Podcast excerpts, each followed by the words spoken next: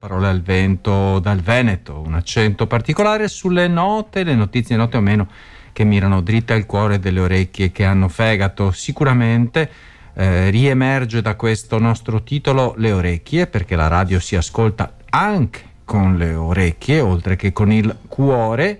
E, e poi eh, note, perché la radio è fatta di musica, ma anche di piccole note a margine che sono i miei interventi eh, così vocali che eh, danno spazio a delle note, eh, notizie e note, quelle note o, o quelle meno.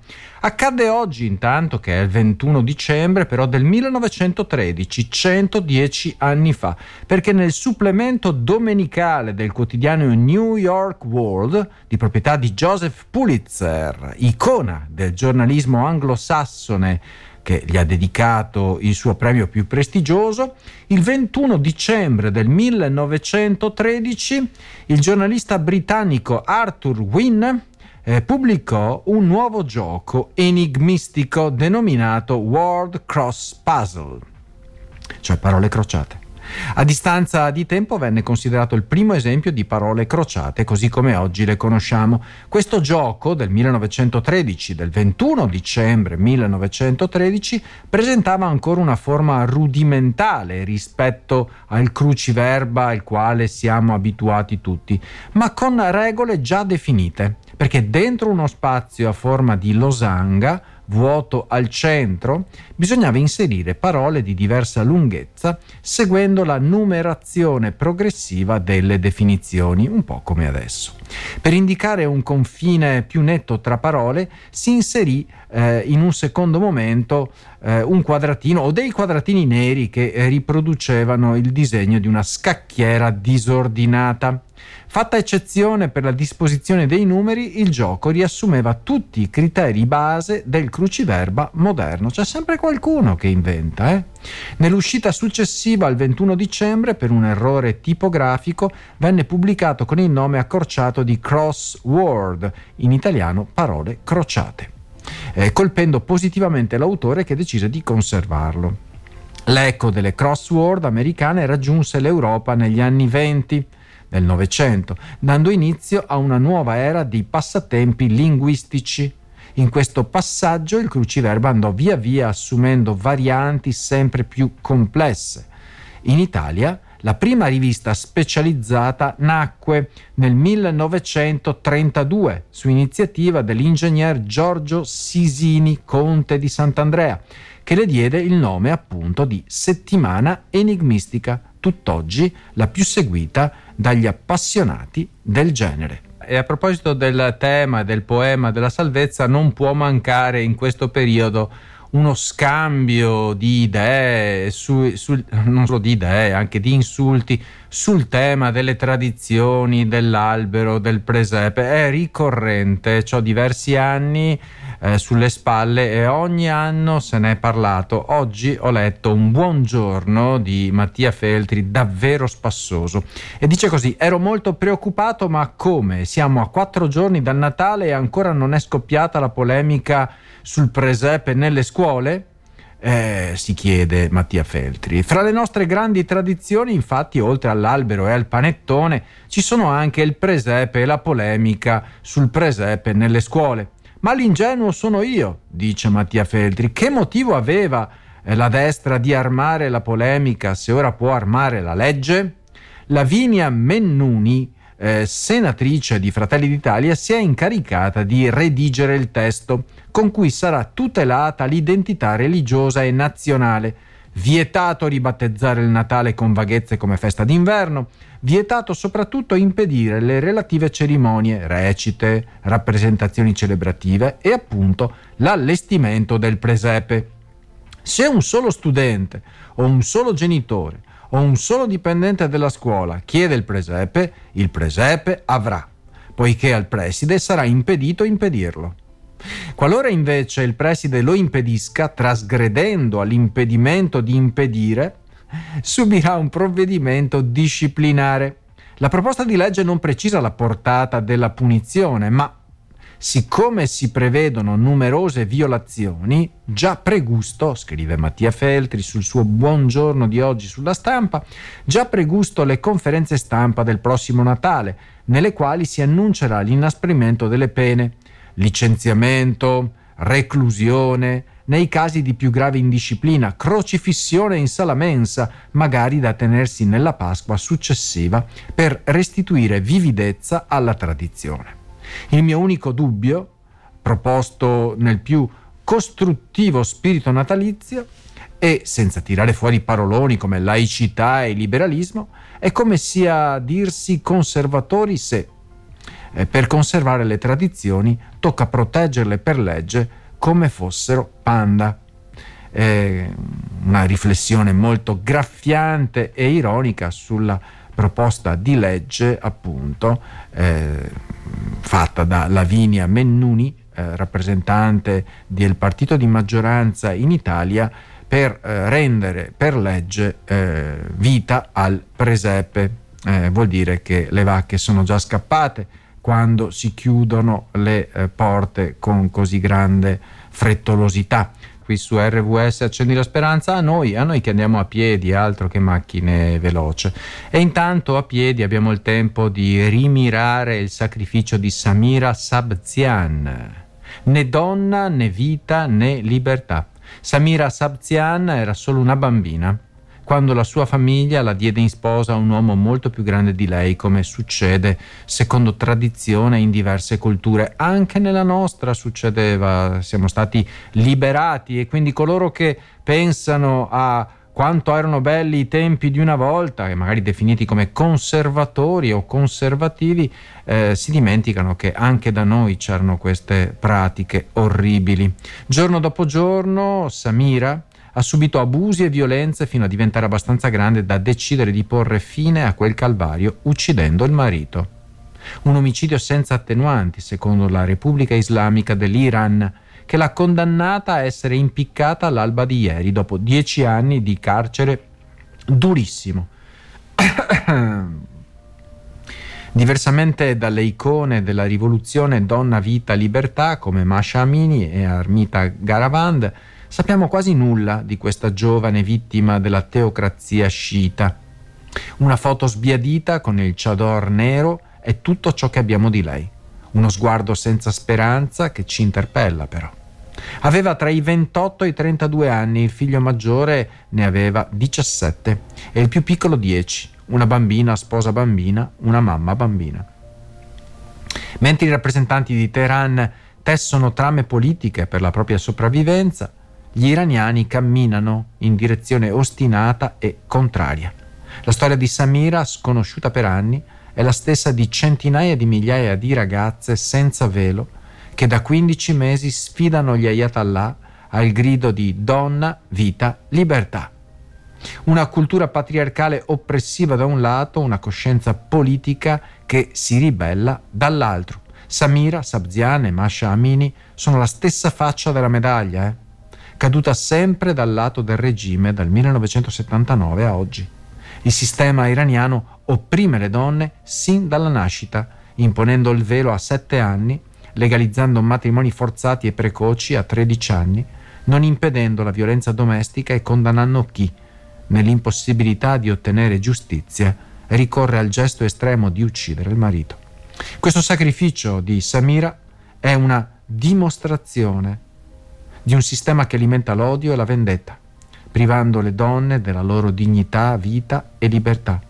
La stessa faccia di quella medaglia che prima o poi cadrà dalla parte di chi si batte per la vita e la libertà. Questo è il nostro augurio.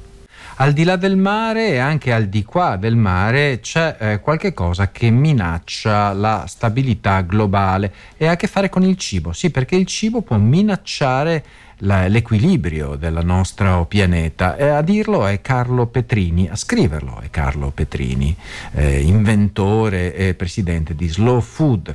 Oggi affrontiamo una minaccia imminente, annuncia, spesso trascurata.